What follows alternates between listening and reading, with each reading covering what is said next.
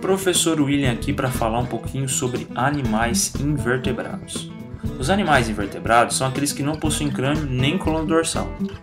Muitas vezes possuem corpo mole. Entretanto, há alguns, como por exemplo os artrópodes, que são conhecidos por possuírem um exoesqueleto. Esse exoesqueleto tem uma função muito parecida com o esqueleto interno dos vertebrados, que serve de sustentação, ajuda na locomoção e na proteção do indivíduo. Características desses animais invertebrados. Os animais invertebrados apresentam características que podem ser divididas em duas categorias, podendo ser de acordo com a sua estrutura corporal e com o local onde eles vivem.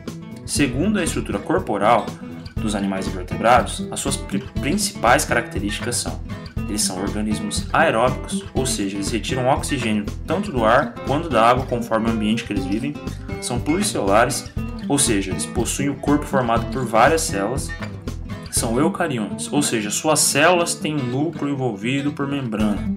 São heterótrofos, ou seja, eles necessitam ingerir outros seres vivos, uma vez que eles não possuem clorofila e não são capazes de produzir seu próprio alimento, como por exemplo por meio de fotossíntese. Eles têm a reprodução sexuada. A grande maioria se reproduz de forma sexuada, ou seja, através de gametas, embora tenha algumas espécies que se reproduzam de forma assexuada, mas a grande maioria é sexuada.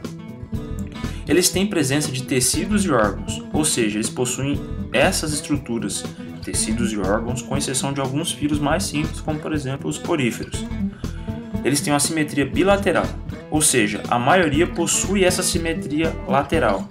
Se você pegar o organismo e dividir em dois, o corpo deles, as duas partes serão uma igual à outra. É, todavia, existe, por exemplo, os equinodermos que têm simetria radial, ou seja, são vários planos longitudinais a partir do centro do indivíduo, e as esponjas que não têm simetria nenhuma. Em relação ao local onde eles vivem, os invertebrados podem ser classificados em invertebrados terrestres, como por exemplo formigas, caracóis, minhocas, outros que têm a capacidade de voar, como por exemplo moscas, joaninhas e gafanhotos, e invertebrados aquáticos, que são aqueles que vivem tanto em água doce como em água salgada, que é o exemplo do camarão, siri, polvo e estrela do mar. Além disso, nós temos alguns tipos de invertebrados que podem viver no corpo humano ou de outros animais, que são chamados de parasitas. Exemplo desses, pulga e piolho. Além disso, os animais invertebrados são divididos em diversos filos, assim como qualquer um organismo de reinos diferentes. São eles os poríferos, os quinidários, os plateumintos, os nemateumintos, os molúsculos, anelídeos, artrópodes e equinodermos. Pessoal, espero que vocês tenham gostado do vídeo.